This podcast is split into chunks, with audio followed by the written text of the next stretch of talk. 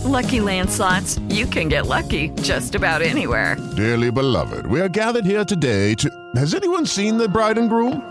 Sorry, sorry, we're here. We were getting lucky in the limo and we lost track of time. No, Lucky Land Casino, with cash prizes that add up quicker than a guest registry. In that case, I pronounce you lucky. Play for free at LuckyLandSlots.com. Daily bonuses are waiting. No purchase necessary. Void where prohibited by law. 18 plus. Terms and conditions apply. See website for details. With Lucky Land slots, you can get lucky just about anywhere. Dearly beloved, we are gathered here today to. Has anyone seen the bride and groom? Sorry, sorry, we're here. We were getting lucky in the limo and we lost track of time. No, Lucky Land Casino, with cash prizes that add up quicker than a guest registry. In that case, I pronounce you lucky.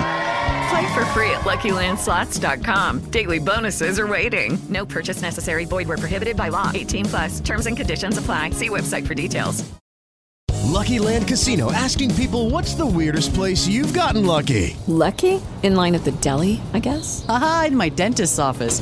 More than once, actually. Do I have to say? Yes, you do. In the car before my kids' PTA meeting. Really? Yes. Excuse me, what's the weirdest place you've gotten lucky? I never win and tell. Well, there you have it. You can get lucky anywhere playing at LuckyLandSlots.com. Play for free right now. Are you feeling lucky? No purchase necessary. Void where prohibited by law. 18 plus. Terms and conditions apply. See website for details.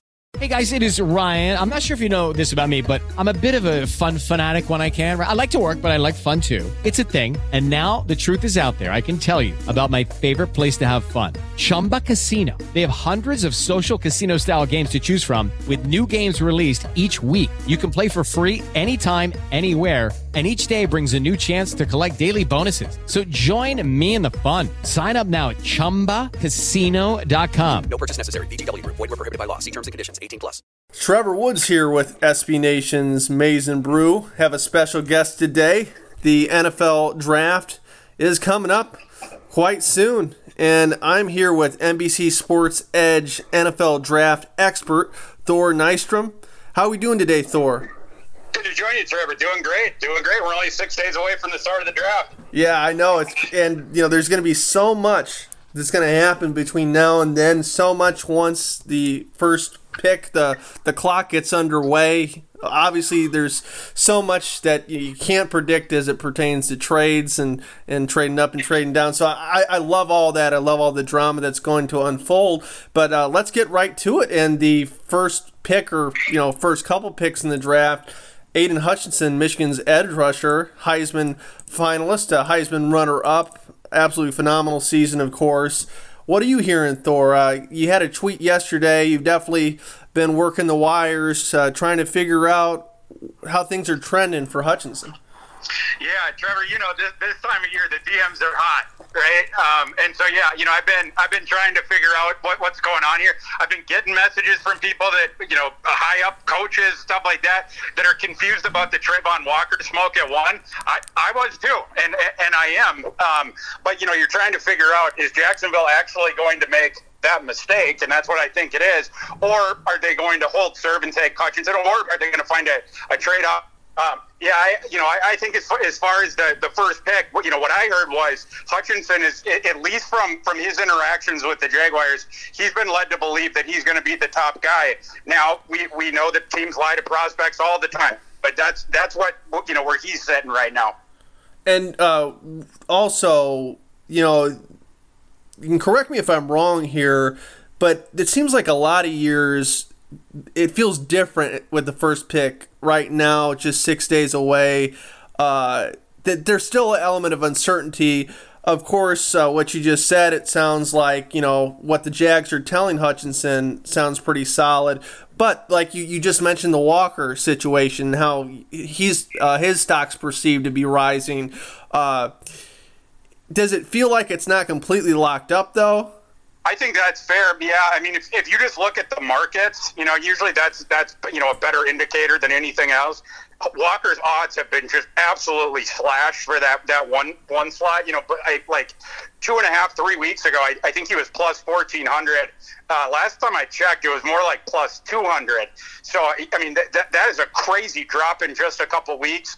But you know, I, I do think he's in consideration. It, it seems like what the situation is is most of the organization prefers Hutchinson and Trent Baalke, for whatever reason, wink, wink, uh, might not. You know, he might might like Walker more, uh, but both because he, he tends to fetishize like the the, the size speed guys there, the, the sort of athletic profiles, and then you know he also famously doesn't get along with Jim Harbaugh. So yeah, exactly. I think you summarized it perfectly for anybody who might not know that, yes, Jim Harbaugh was the coach of the San Francisco 49ers. Obviously, he had some success there, went to a few NFC championship games, won Super Bowl appearance. Baalke was the GM. They butted heads. Harbaugh was out after four seasons, three successful ones. But uh, moving on, there's some other Michigan prospects, and uh, there's going to be a lot that are either going to be drafted and or undrafted free agents. Uh, Michigan under Harbaugh has done pretty well in the NFL draft as far as that goes. But uh, there's a couple other guys now. David Ojabo, Michigan's other edge rusher, he was perceived to be a first round pick, and then obviously got injured, tore his ACL at Michigan's pro day. Very unfortunate. And then there's Dax Hill, Michigan safety, and he's a borderline late round one prospect uh, more than likely round two, in my opinion. But what is your opinion, Thor? Where do you think those two guys might wind up? Yeah, Ojabo, his range, it's going to be somewhere between, I, I think, 20 and 40. I, I think it's going to be somewhere in there. Definitely might have a team, uh, you know, quote unquote, roll the dice on him in the late first round, especially then you, you get the fifth year on him, you know, which, you know, if, if a part of the first year is going to be compromised because of that torn Achilles, you know, that, that might appeal to people, especially a guy that, you know, is, is needs some development. But, you know, if he hadn't gotten hurt, if that hadn't happened, I think he was going just about the same place that Brian Burns did a couple years ago. Coming out of FSU, Burns very similar to what you know Ojabo was what we saw last year at, at Michigan as far as the, the speed the, the special sauce being the speed rushing element off of the edge. Uh, but you know again just because of the, the risk with the durability now he might be dropping to the end of the first round or to the top of the second round. But if, if he doesn't go on Thursday night, he's not going to have to wait long on Friday to hear his name called. Dax Hill, it's it's it's kind of a similar range. It's not for the same reason. You know, with him, it's more the devalued position and then you know if, if you're you know is he a nickel defender? Is he a, is he a true safety? You know, however you want to do that. But certainly with the the athleticism he has and the ability to do multiple different things, you got certainly the, the coverage utility. I, I do think he goes in the top 40 picks, and like I said, he, he's got a shot to slip into the end of the first round as well. Yeah, I agree with your assessment of Hill, and especially in today's NFL, versatility is often king on defense, and the fact that he can do a little bit of what Honey Badger's skill set is is you know obviously a plus for him. So we'll see how it shakes out for Hill. He didn't always do things flashy uh, at Michigan, but he tested phenomenally well at the combine, and that always helps. Now let me ask you this: when it comes to evaluating any player, evaluating quarterbacks how much stock do you put into the combine? How do you quantify it when you, you view that and then you view, view all the game film? How important do you feel combine performances are? I, I feel that there's they're important, um, but it's context dependent on how important they are. You know, for, for some players, I don't need to see them test you know, for, for some play, you know, a, pocket passing quarterback, it's irrelevant, or you know, some of the, or you know, a, a, a skill guy who I already know what his athleticism is on the field. I, I already have a really good idea about it. It's it's usually the guys where um, you know, you're looking for one specific thing. Like, for instance, we didn't get to see Drake London test. I know he's fast in a straight line. I was hoping to see his agility, um, you know, and, and get a better idea that he can create consistently create separation. Um, and, and, there's, you know, other examples of that of, of guys where you're looking at a very specific uh, couple tests or, or a test. You want to you want to test. You you want to see if this guy's got legitimate long speed or whether that guy can change directions, etc. I, I think in that way it's important. And the other way it's important is we have so much data now, you know, going back, you know, to the at least the mid 80s as, as far as like com- combine testing data. We have a really good idea of what the sort of the threshold, the gatekeeper is as far as athleticism to getting into the NFL. If you test as a bottom 15th percentile athlete, the odds are so stacked against you of, of doing absolutely anything in the NFL that, that those guys you, you have to bump down too. So th- th- those are the two things that I use it for. Now, speaking of somebody who didn't get to test in any, you know, uh, shuttle cone drills, 40 yard dash, Michigan running back Hassan Haskins, who had quite a good season for Michigan. Haskins did do the bench press. He had the most bench press reps at running back. I believe it was 28, which is highly impressive. But obviously, he's somebody who teams wanted to see how fast he is. Some teams, I talked to Hassan a couple times in the past few months. Do some teams question his speed? Uh, they question if he can catch passes, and Hassan's adamant he has enough speed, uh, can catch passes. Obviously, some really good film there is of Haskins, you know, doing some uh, things that would indicate he has more of a versatile skill set than just running into people. But what is your take on Haskins, and where would you draft him? What round would you uh, take a shot on Haskins? I, I think that the question about his speed is fair, but the perception that he's not usable on third downs is not fair. Um, I, I, think he's a better receiver than he gets credit for, and I know he's a better blocker than, than he gets credit for. He, you know, you, you put him, you know, in the top, the top, you know, I don't know, twenty percent or top, even ten percent of pass blockers in this class, as at the running back position. He can do a lot of different stuff. I, I sort of think of him like as a discounted version of Dameon Pierce, who a lot of people have talked about this process, where it's it's the you have the the fully fleshed out skill set, um, but you know, Pierce just has a little bit more athletic juice. Uh, Haskins is, a, is in the same way a, ta- a tackle breaker, physical runner, um, has a you know crazy stiff arm, as you know, he'll break your jaw. But you know the, the where I'm my my concern with him, it's it's not even really a concern. Is I just think that there's a, a cap ceiling because of the sort of the lack of high end juice. I, I think probably like fifth round. I, I, I think you know I, I think that probably be the sweet spot. Maybe sixth, but but somewhere in there is where I'd expect Haskins to go off the board. And yeah, one thing that will help him, and you kind of alluded to it, very good pass blocker. I mean, let's face it, more than half of collegiate running back prospects, they're either not good pass blockers or they really haven't picked up the skill at all. They don't even have that well, much experience. I, I, and, and, I'll give you one example, Trevor. For, Michigan fans will love this. You, you go across the state to Kenneth Walker. Kenneth Walker, not only is he a bad pass blocker, he won't do it. Kenneth Walker makes business decisions in pass pro. So I mean, your your your point is really well taken. There's a lot of running backs like that that either don't want to do it or don't have the skill set or the utility to do it. That that's why it, it's a very important skill in the NFL because if you can't pass block as a running back, you better be a dang good receiver or you're not going to be on the field on passing downs. We now pass the ball more than 50% of the time. So I mean, you're, you're not going to play if if you don't have a skill there, and he certainly does. Yeah, and you know the Michigan fans and Michigan State fans too listen to our stuff too. You know how that goes. So uh, now that you brought up Walker, uh, Walker had five touchdowns against Michigan. Uh, Haskins had five touchdowns against Ohio State. I was at both of those games. A couple, some of the best running back performances I've ever seen in person as far as the collegiate ranks. Um, now, yeah, I just let's compare Walker to Haskins and Haskins to Walker for a second. Obviously, Walker is a more thought of prospect than Haskins. And uh, why is that? You just uh, gave a check mark to Haskins as far as the uh, pass blocking, but obviously the running backs, and that's uh, what's paramount, them running the football. So, what separates Walker from Haskins? Is it uh, his feet? Is it his quick cutting ability? Just the tape period? Is there more wow stuff with Walker than Haskins?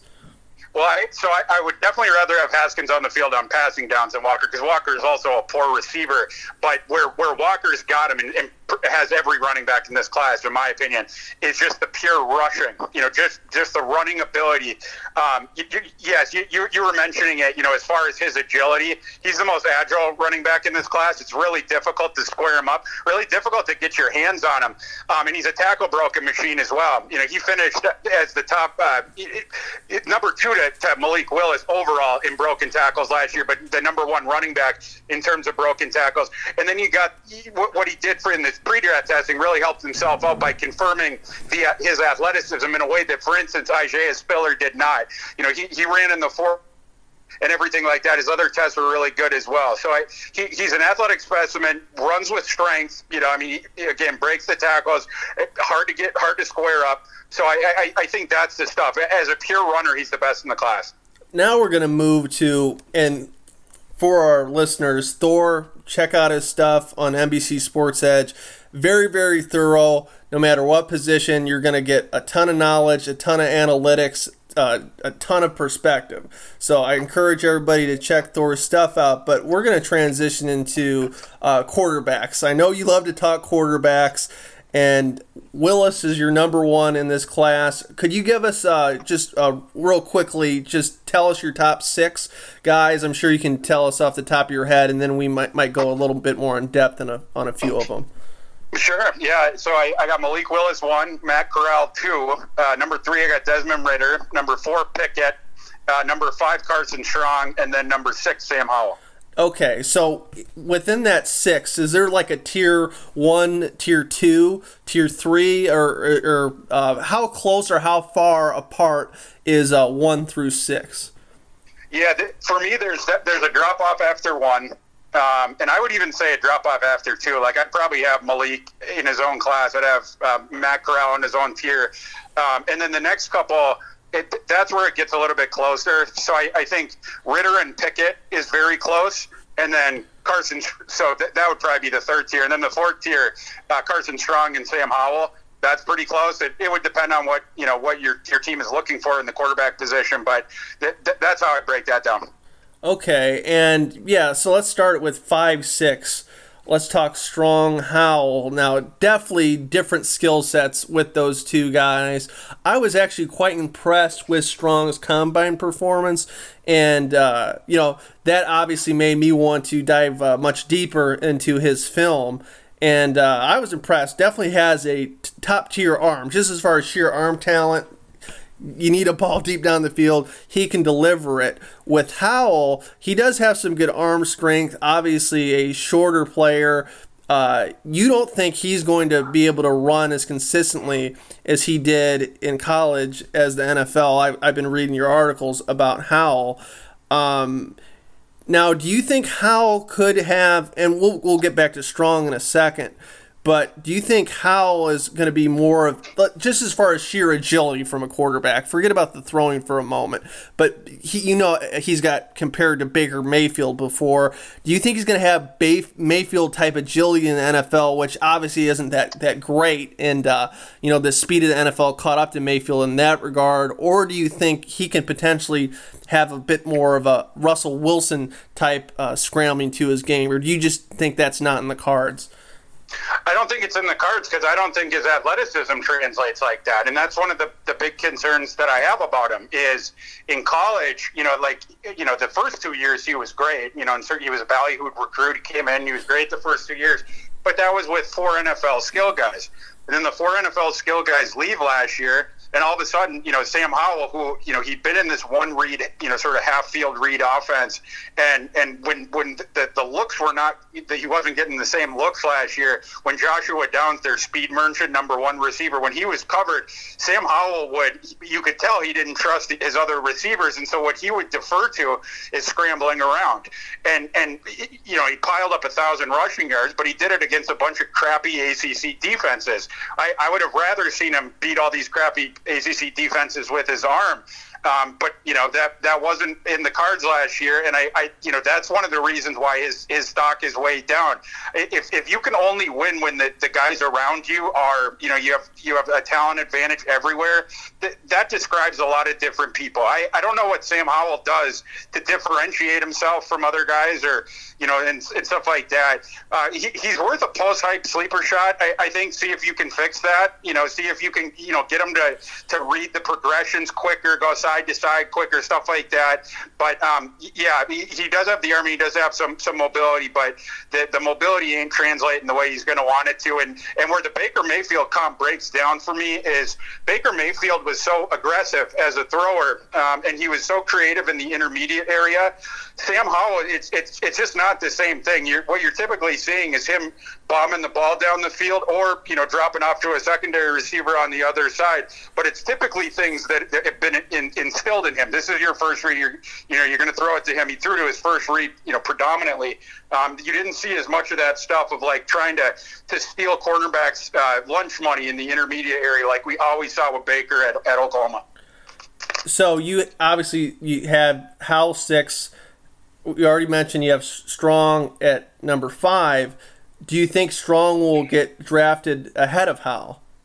No, uh, no. Howell's definitely going to get drafted above him. Um, you know, in part because of the recruiting stuff. You know, in part because they got to see him in the P5, and in part, you know, I, I, assume age will play into it too. You know, he's the only true junior in this class. The, the reason that I prefer Carson Strong, it, it's you, you, were sort of alluding to this. It's it's the arm. You know, I, I think he has top three arm strength and arm talent in this class. Now, some people, you know, with the with where the game has gone, you know they, they don't want as much of the pocket passer, the the immobile pocket passer. That that's what Carson Strong is. But as far as winning from the pocket, as far as pocket awareness, and as far as his arm talent, you, you put him up there. Some some people with Carson Strong, you know, the, he, they put the scarlet letter on his evaluation saying he has a degenerative knee condition. I've heard that it's not degenerative. You know, he, he's been cleared long term by multiple, uh, you know, different medical staffs, including the Los Angeles Ramses. So as long as that knee is not degenerative, instead of giving him a scarlet letter on his eval, you should actually be giving him extra credit because last year he played, you know, with this one bum knee, he'd rush back on the early end of his recovery timeline six months instead of 12 months. It was always swelling up on him. He couldn't move around very well, wasn't able to plant off that leg when he was throwing. So you saw a lot of all arm throws, and he still dominated last year. So I, I think once that guy gets healthy, and he, and he, he is healthy now, you know, he, he was moving around really good at the Senior Bowl. I, I think his game plays up. Yeah, I mean, as far as the, the combine, the most impressive throws, in my opinion, and how he in my opinion, disappointed. I thought he was going to do a little bit better at the combine, but to me, it was Willis and Strong. Just as far as some down the field throws, some bombs on the money, uh, they impressed me the most. What about you?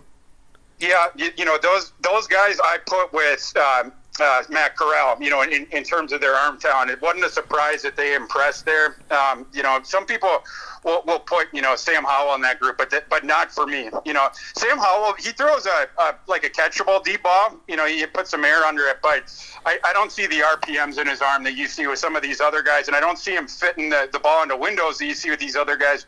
Nor do I see you know the want to, to to fit it in. Like Sam Howell, and this is another you know issue I got with him. He wants to see the receiver open. He wants to know that he has the best of it um, to put the ball up. Well, you know, in, in some situations that's fine, but when you're when you're when when you're going to defer to scrambling around and you're not super duper athletic, when that doesn't happen, I, I think that's where it breaks down. Okay, now Kenny Pickett. Uh he, another guy, definitely ran a good amount this past season.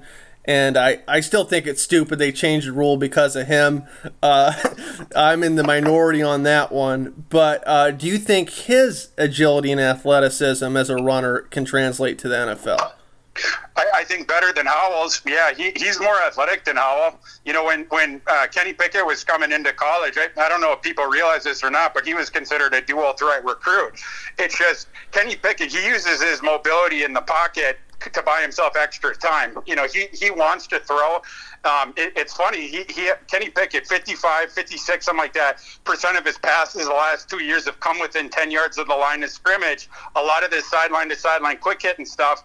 And yet he, he held the ball longer than anyone in the pocket in this class. So like it, it makes it makes you wonder. Like with Pickett, can you you know can you uh, pull the trigger a little bit faster in the NFL? Because it's it's not going to work out the same way for him trying to scramble. You know in those situations as it did against Syracuse, for instance. Um, but yeah, I mean, the, the, the mobility aspect of his game will certainly translate better than than Howell's, and he could even start to scramble a little bit and try to get yards out of the pocket in a way you didn't see a ton of Pitt if you wanted to. Yeah, it's funny you mentioned that. You know how long he held onto the football, and uh, it just made me actually think of Lamar Jackson. And of course, Lamar, pretty damn good NFL quarterback, has won an MVP. So no Lamar slander from me here. But uh, Lamar, his issue in college also was he held on to the ball too long, and because of his obviously running prowess, and it's continued to be a problem for him in the NFL, and that's why you know he gets sacked a good amount, uh, some costly fumbles. But is there any other players uh, in the top six that we're mentioning? Uh, perhaps in the uh, top uh, four or top three, moving down, we got Ridder. Corral and Willis, do these guys need to uh, have their time clock go off a little quicker, or uh, is it not an issue for the top three in your uh, uh, Well, board. Willis is the other guy that, that holds on to the ball for a while. Um, I, I give him more slack with it though, because he has that all-world athleticism, sort of like you're, you know, like with uh, Lamar Jackson. Um, and the other part of it is you, look at the passing charts of those guys. Malik Willis is, the inverse, you know, whereas Kenny Pickett, all of his throws were coming within 10 yards of the line of scrimmage, and a bunch of them behind the line of scrimmage. Uh, with Malik Willis, more than 20% of his passes were more than 20 yards downfield. So, so it's it's more that, and then the belief that he can get himself out of sticky situations. Now, he's he gonna have to do. He's gonna have to go in the NFL. It's gonna have to be quicker for Malik. But what I will say in his defense is he played behind this just horrid offensive line where there was always pressure in his face right off of the snap. And so that's why you saw a lot of the scrambling to the right.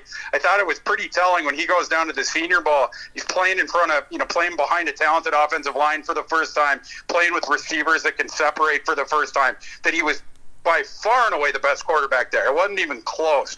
And, and, and I think that's what you're going to see more of in the NFL with his game rising w- with comparable talent around him. Okay, last one for you, and this is specifically about Willis and Corral. Do you see both of these guys having long NFL careers? And obviously, you know, part of this question is the, who drafts them in the situation in which they're entrenched to, right? And, and sometimes it's just good luck or bad luck. But uh, in general, their skill set, their leadership, uh, confidence, swagger, whatever, just you know, all the million variables. Uh, do you see either of these guys busting, or do you think uh, wherever they go, they're going to be solid guys? Are going to probably end up helping their franchise or another franchise out somewhere along the line. Yeah, I, I think uh, Corral and Willis in this class are the two guys that I think are going to start for a long time in the NFL. And I, I think with, with Ridder and Pickett, I think they're more stuck in that quagmire. They're going to be stuck in that quagmire where it's like they're always between like the 20th and 40th best quarterback in the NFL, sort of a thing, where you're sort of vacillating between being a low end starter and a good backup. That's sort of what I see out of those guys. I, I comp uh, Ridder to Marcus Mariota. I call him mainland Mariota because you got the same physical pack. You know, it's, it's, it's exact same dimensions, and then very very similar testing. You know, across the board.